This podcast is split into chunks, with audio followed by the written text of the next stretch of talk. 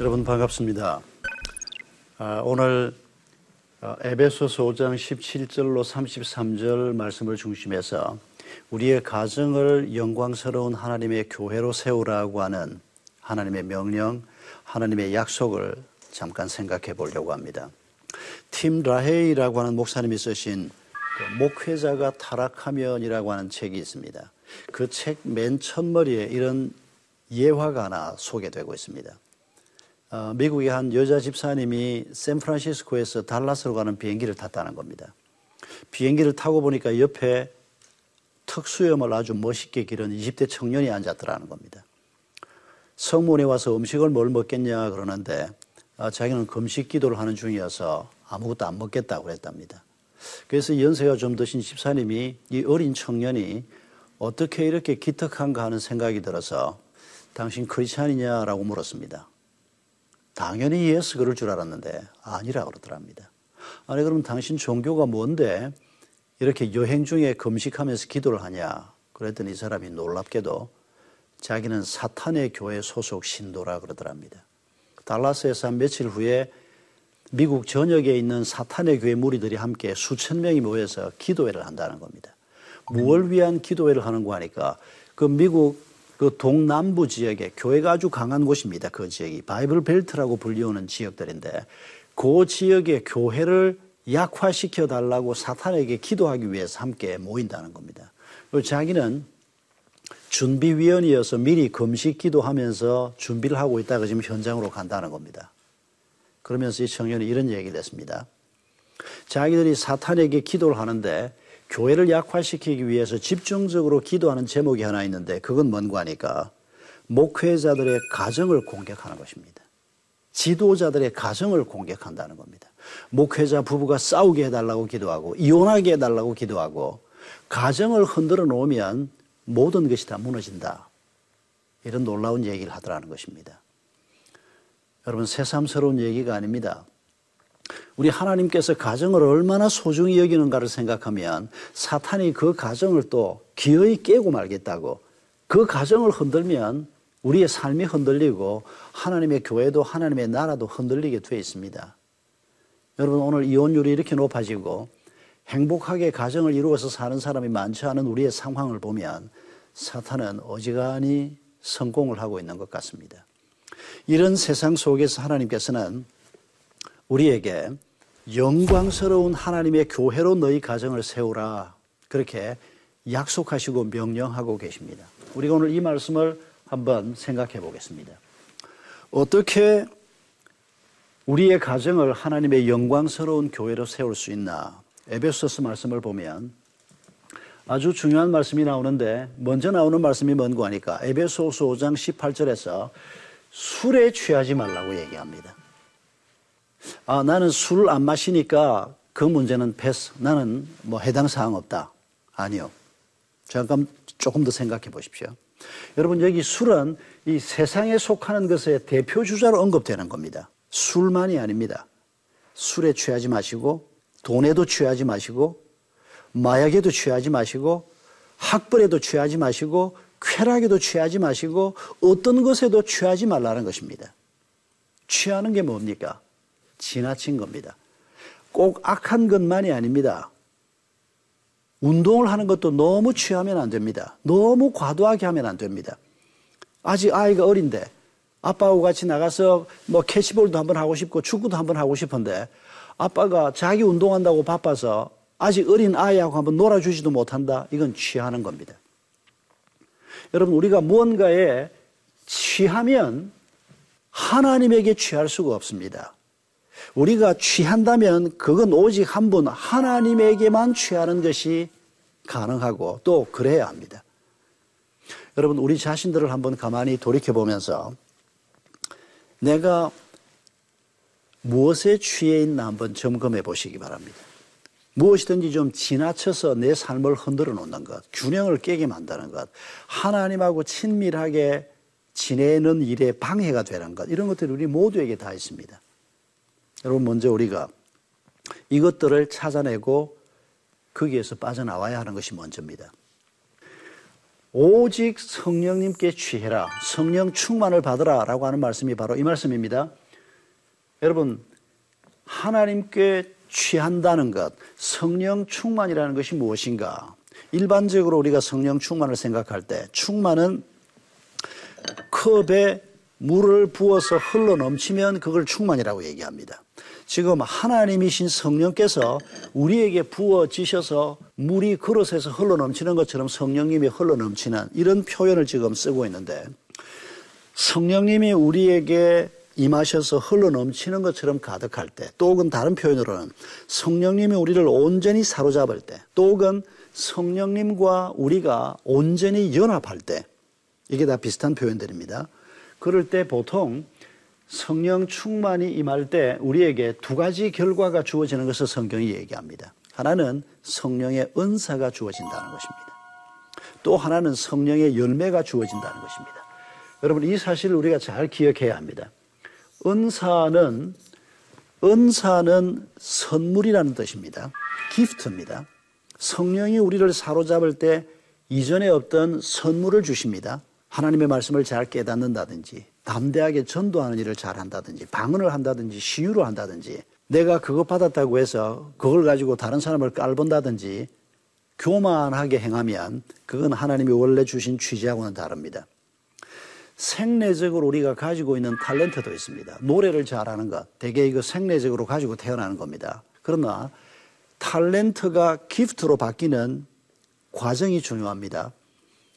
내가 태어날 때부터 원래 노래를 잘하는 탤런트를 가지고 태어났습니다. 그러나 하나님을 만나고 예수 그리스도를 만나고, 아, 이게 그냥 탤런트가 아니고 하나님이 사람들을 섬기라고 내게 주신 선물이구나, 은사구나, 그걸 깨닫는 순간에 탤런트가 은사로 바뀌고 그 사람의 삶이 그리스도인의 삶으로 진입하는 것입니다.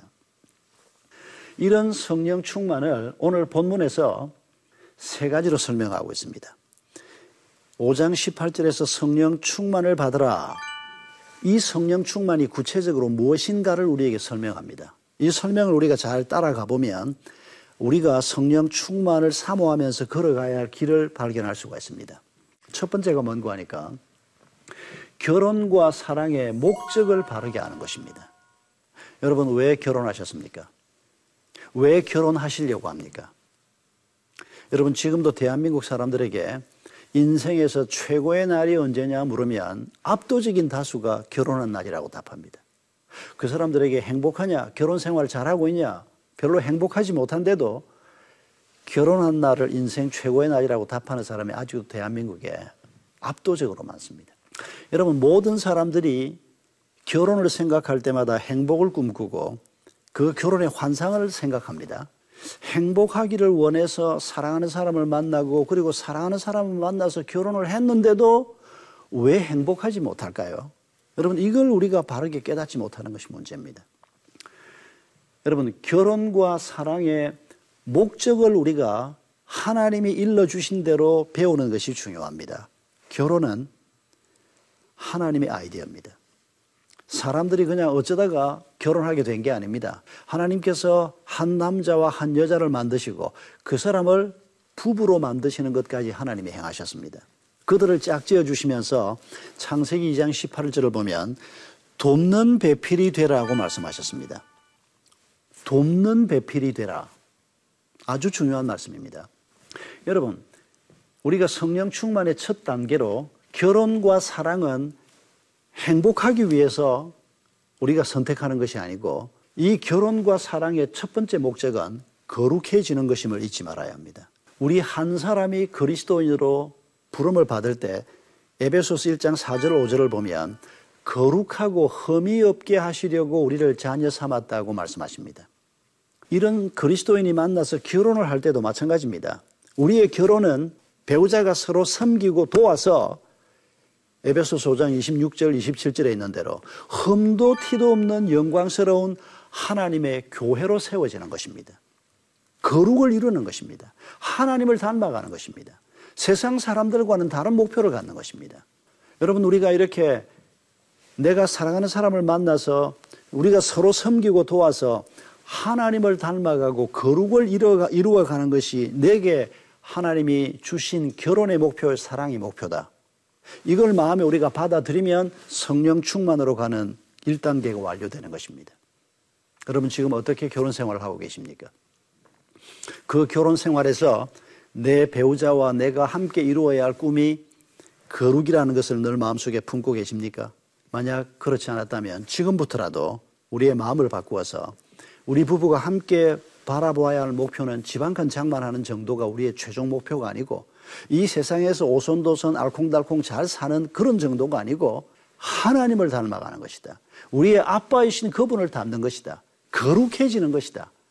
여러분 이렇게 우리의 목표를 정하고 나아가면 거룩의 결과로 우리에게 행복이 주어지는 것입니다. 여러분 이 순서를 절대 바꾸면 안 됩니다. 내 행복을 먼저 선택을 하고 거룩도 함께 이루어버리라. 아닙니다. 돕는 배필이 되어야 합니다. 우리가 서로 섬기면서 나 중심의 결혼생활, 나 중심의 신앙생활이 아니고 하나님 중심으로, 그리고 그 하나님 중심이란 말이 바로 배우자 중심의 결혼생활, 이웃을 사랑하는 마음, 바로 이걸 하나님께서 우리에게 가르치는 겁니다. 돕는 배필이 된다는 말이 그래서 중요합니다. 에덴 동산에서 아담 하와가 선악과를 따먹었을 때 여러분 그들은 자기가 하나님이 되기를 원했습니다. 여러분 자기가 하나님이 되기를 원할 때 배우자는 어떻게 되기를 원할까요? 나를 돕는 자가 되기를 원하는 거죠. 여러분 많은 결혼이 사랑하는 사람을 만나서 결혼했음에도 불구하고 불행해지는 이유는 이기심 때문입니다. 죄 때문입니다. 자기가 하나님처럼 이 사람이 내 행복을 위해서 뭘 해줄 건가 바라기만 하는 겁니다. 우리 주님은 내가 돕는 배필이 되라고 얘기하는데 이기심을 벗어던지고 성령의 인도하심을 따라 나아가는 이런 삶을 우리가 자꾸 포기하는 것입니다. 여러분 지금까지 한 번도 내 마음속에 내 결혼, 또 앞으로 내가 이루고자 하는 결혼 생활의 목표가 거룩이다, 하나님을 닮아가는 것이다, 이런 생각을 갖지 못한 분이 혹시 계시다면 지금 이 순간이라도 우리의 목표를 바꾸시기 바랍니다. 여러분이 그렇게 목표를 바꾸시면 성령 충만으로 가는 첫 걸음을 내딛게 되는 것입니다. 여러분 두 번째 단계는 뭔가 하니까 에베소서 5장 20절 이하를 보면 서로 순종하고 사랑하라 라고 하는 두 중요한 단어가 나옵니다. 순종하고 사랑하라. 여러분 사실 이건 순종과 사랑은 사랑의 또 다른 표현에 불과합니다. 그럼에도 불구하고 우리 주님께서 이 순종과 사랑을 굉장히 아주 놀랍게 다루고 있습니다. 여러분 이 사랑과 순종에 대해서 오해가 참 많은데 가장 중요한 오해는 뭔가 하니까 이걸 원웨이로 해석하는 겁니다. 그런데 이건 잘못된 해석입니다. 가령 성령 충만을 사모하는 신실한 그리스도인 아내가 남편에게는 순종하고 사랑은 옆집 남자하고 해도 괜찮을까요? 이런 말도 안 되는 해석이 어디 있습니까? 여러분 에베소서를 보면 분명히 순종하라라고 하는 말씀 바로 앞에 에베소서 5장 21절을 보면 부부가 서로 순종하라, 아내들이여 남편에게 순종하라, 이렇게 이어지는 말씀을 꼭 기억해야 합니다. 아니 남편이 아내에게 순종해야 된다고? 많은 사람들이 그 말씀을 발견하고 깜짝 놀랍니다.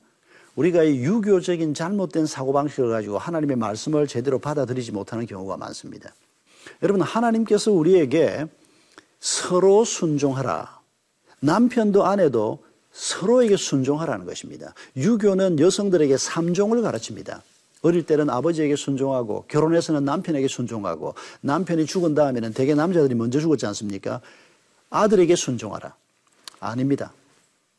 사랑하라도 서로 사랑하는 겁니다. 거기에 서로 사랑하란 말이 없고 남편들아 아내를 그리스도께서 교회를 사랑한 것 같이 사랑하라. 근데 아내는 사랑하란 말이 없다. 아닙니다. 21절에서 서로 순종하라라고 하는 그 서로가 사랑에도 적용되는 겁니다. 이건 성경 해석의 문제가 아니고 구구의 문제입니다. 여러분 성령 충만한 교회인 가정을 세우려고 하는 사람들은 부부가 서로 순종하고 서로 사랑하는 것을 배우는 것이 아주 중요합니다. 언제 사랑하고 언제 순종할까? 우리가 원리만 먼저 잘 기억하십시다. 저 사람이 나보다 좀 낫다 싶을 때는 순종하는 겁니다. 아, 당신 말이 맞는 것 같아. 당신 말대로 한번 해봐. 남편이라고 혹은 뭐 아내가 자기가 좀 더 똑똑하다고 그걸 가지고 순종하지 않으려고 하는 이런 지혜롭지 못한 태도에서 벗어나야 하는 겁니다. 사랑은 뭡니까? 상대가, 배우자가 실수했다고 생각될 때 꼴 좋다, 그럴 줄 알았어. 그건 사랑이 아닙니다. 괜찮아, 다시 하면 되지, 하나님이 계시잖아. 그게 사랑이라는 겁니다. 여러분, 이런 태도를 부부가 서로 순종과 사랑을 통해서 배워가면 그 가정이 영광스러운 그리스도의 몸으로 세워지는 것입니다. 대화를 통해서 두 사람의 장점과 약점을 파악하면서 서로 성령에 이끌려서 순종하고 사랑하는 법을 배우는 이 삶을 결혼 생활이 이어지는 동안에 계속해서 우리가 연구하고 성령의 도우심을 받아야 하는 것입니다. 그럼에도 불구하고 에베소서 5장에서 여성들에게는 순종을 강조하고 남성들에게는 사랑을 강조하고 있는 것은 틀림없습니다. 왜 하나님께서 이렇게 여성들에게 순종을 강조할까? 저는 최근에 읽은 이 해석이 참 마음에 와닿았습니다. 순종은 사랑의 또 다른 언어라는 것입니다. 특히 남성들에게 아내의 순종은 사랑의 언어로 읽혀지는 거라는 겁니다. 굉장히 일리가 있는 해석이라고 생각합니다. 아내가 자기를 주도하려고 하는 게 아니고 남편의 머리됨을 인정하고 남편을 존중히 여겨주면서 아내가 남편에게 순종하는 자세를 갖출 때 남편은 아, 이 아내가, 이 여자가 나를 사랑하는구나, 나를 귀히 여겨주는구나 하는 사랑의 느낌을 갖는다는 겁니다. 남성들이 특히 이런 요소가 강합니다. 이건 하나님께서 남성들을 머리로 세웠기 때문입니다. 머리는 높다는 뜻은 아닙니다. 대표자라는 뜻입니다. 가정을 책임지는 사람이라는 뜻입니다. 가정에 문제가 생길 때 가정의 대표자로, 아빠로서, 남편으로서 하나님 앞에 서는 자라는 뜻입니다. 우리가 이걸 놓치는 경우가 많습니다. 남편이 일을 하고 부인은 전업주부인 경우에 사춘기 아이에게 문제가 생겼을 때 그리스도인 남편들이 가끔씩 실수합니다. 아내에게 뭐라고 얘기하는 거 하니까, 아니 당신은 집에 있으면서 애가 이 모양이 되도록 그것도 모르고 뭘 했냐고 부인을 타박하는 경우가 있습니다. 아닙니다. 그건 잘못된 생각입니다. 가정에 문제가 생기면 남편은 아내를 타박하는 게 아니고 나를 하나님께서 머리로 세우신 뜻을 생각하면서 하나님 앞에 남편이 엎드려야 하는 것입니다. 하나님, 내가 아내한테 모든 걸 맡겨놓고 내가 아이가 이런 문제가 생기도록 내가 제대로 알지도 못했습니다. 하나님, 이건 내가 잘못입니다. 머리 역할은 바로 그런 겁니다. 남편이 그렇게 가정을 책임지는 자로 머리로 세움을 받은 이 하나님의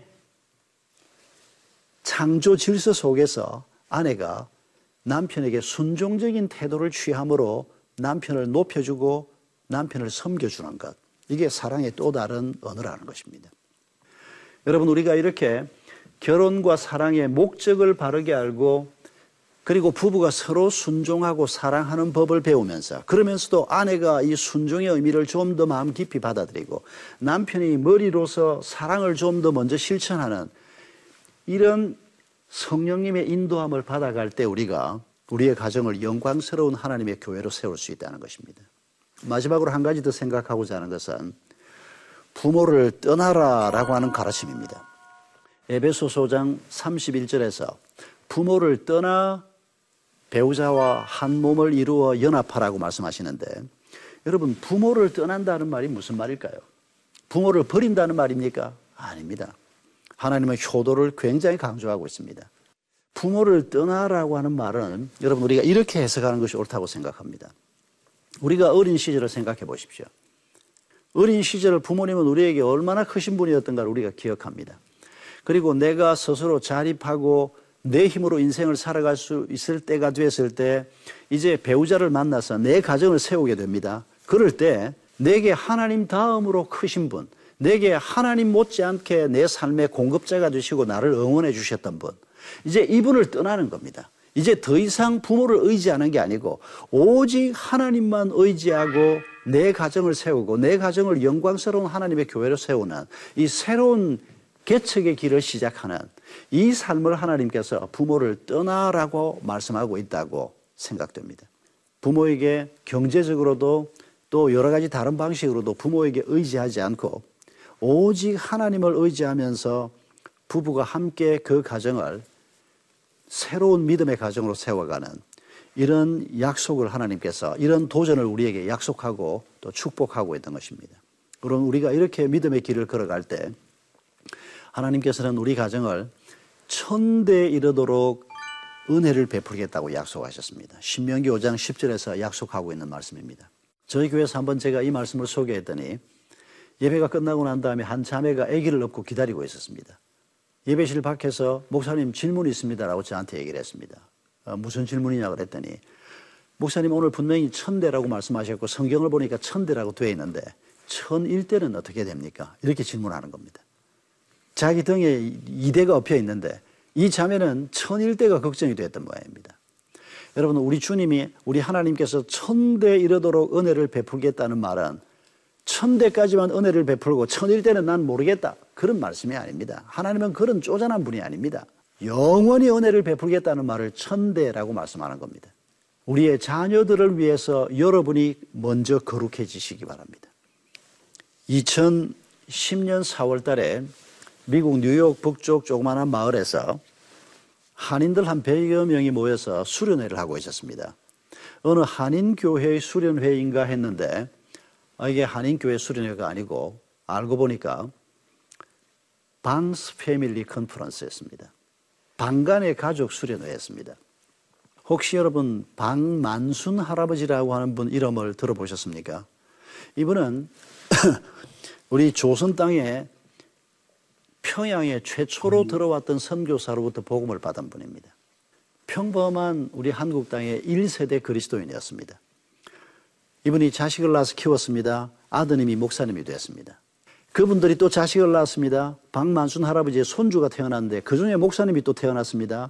얼마 전에 돌아가신 방지일 목사님입니다. 2010년이 방지일 목사님의 100세 생신이 되던 때였습니다. 이 방만순 할아버지 후손들이 한 300수십 명 되는 모양인데 상당한 숫자가 미국에서 산답니다. 그리고 한국에도 꽤 많이 있는데 방지일 목사님이 미국에 건너갔을 때 방씨 가족들이 함께 모였다는 겁니다. 집안 제일 어르신인 이 방지일 목사님의 100세 생일도 축하할 겸 컨퍼런스로 모였던 겁니다. 기자가 이 기사를 소개를 했는데 목사, 장로, 권사, 선교사가 굉장히 많이 태어났고 아주 믿음의 대를 이어서 지금 6대 때까지 잘 지금 믿음의 유산이 흘러가고 있다는 겁니다. 그리고 세속적으로도 이 가문이 축복을 많이 받아서 법조인들이 많이 나왔답니다. 특히 미국에서 판사, 변호사, 검사 이런 법조인들이 많이 나오고 교수들이 많이 나왔답니다. 여러분, 한 집안을 하나님께서 이 땅에 세우셔서 그 후손들이 하나님의 은혜를 누리고 우리가 신명기 28장 1절에 본 대로 모든 민족 위에 뛰어난 사람들이 되게 하는, 그게 세속의 영광을 의미하는 것은 아닙니다. 하나님이 예수 그리스도께서 성령께서 우리 가운데 거하시면서 우리를 영광스러운 하나님의 교회로 세우는 이 영광을 오고 올 우리의 후손들에게까지 이어질 것을 우리가 꿈꾸십시다. 여러분, 오늘 우리가 이 땅에서 이런 꿈을 가지고 우리의 길을 걸어갈 때 하나님 나라 운동이 바로 우리의 가정을 통해서 수평적으로 확산될 뿐 아니라 수직적으로도 계속해서 이어져 갈 것입니다. 이런 축복이 여러분 모두의 축복이 되기를 바랍니다. 함께 해주셔서 감사합니다.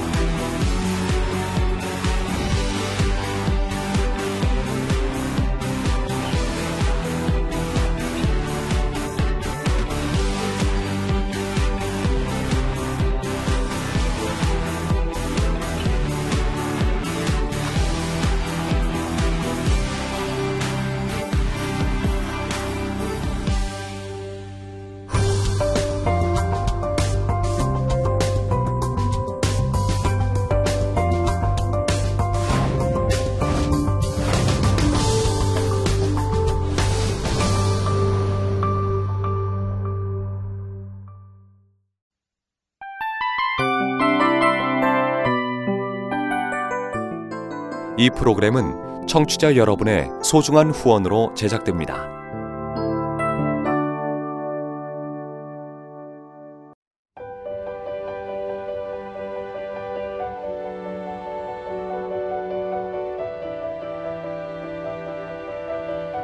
세상에는 수많은 교회들이 있지만 더 깊이 있는 말씀 강해를 찾기 위해 크기로만 교회를 선정하지 않습니다. 보다 좋은 영적 콘텐츠를 더 많이 나누기 위해 방송비를 받지 않습니다. 1년 365일 복음만 전하고 싶어서 우리는 광고를 하지 않습니다. 온누리의 복음을 땅끝까지 CGN TV와 함께 땅끝 선교사가 되어주세요.